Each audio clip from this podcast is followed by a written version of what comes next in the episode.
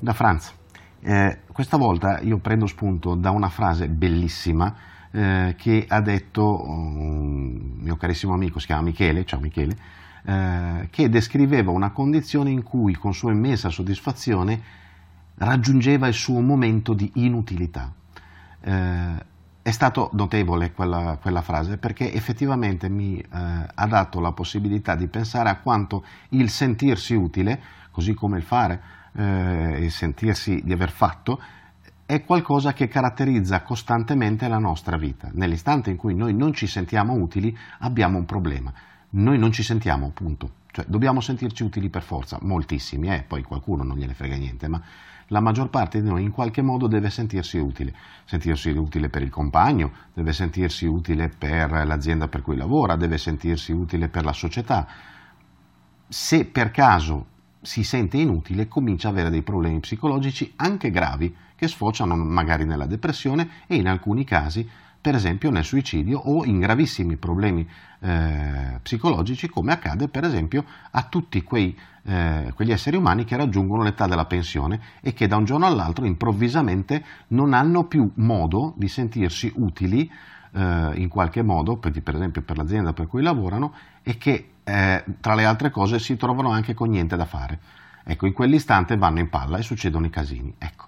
Ehm, la definizione di raggiungere il proprio momento di inutilità, secondo me, è qualcosa di molto importante, ovvero bisogna essere in grado di prescindere da quanto ci si sente utili o da quanto lo si è effettivamente, perché essere non significa essere utili, essere significa essere, tanto per cambiare, e essere utili è solo una qualità, è una cosa che si esprime nell'arco di un'essenza, ma che non è necessaria all'essenza stessa. Quindi eh, il mio consiglio è di provare per qualche volta, per qualche ora, per qualche giorno, se ci riusciamo, a essere inutili.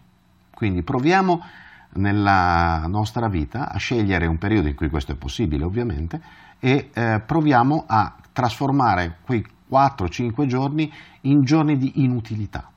Non dobbiamo essere utili a nessuno, tantomeno a noi stessi. Dobbiamo fare delle cose, se dobbiamo proprio farle, del tutto inutili proviamo e vedremo che rasenteremo la follia molto rapidamente. Ma questo, se, questo esperimento, se condotto con la corretta capacità di osservazione, ci porterà a comprendere quanto siamo identificati nell'essere utili. Essere utili di fatto è qualcosa che attiene alla sfera dell'essere riconosciuti dagli altri. E quindi qui torniamo al famoso questione dello stare in piedi da soli, perché nel momento in cui noi non ci sentiamo riconosciuti dagli altri, temiamo eh, di essere esclusi dal branco ed essere, sentirsi utili è un modo per esorcizzare la paura di essere eh, fuori dal branco.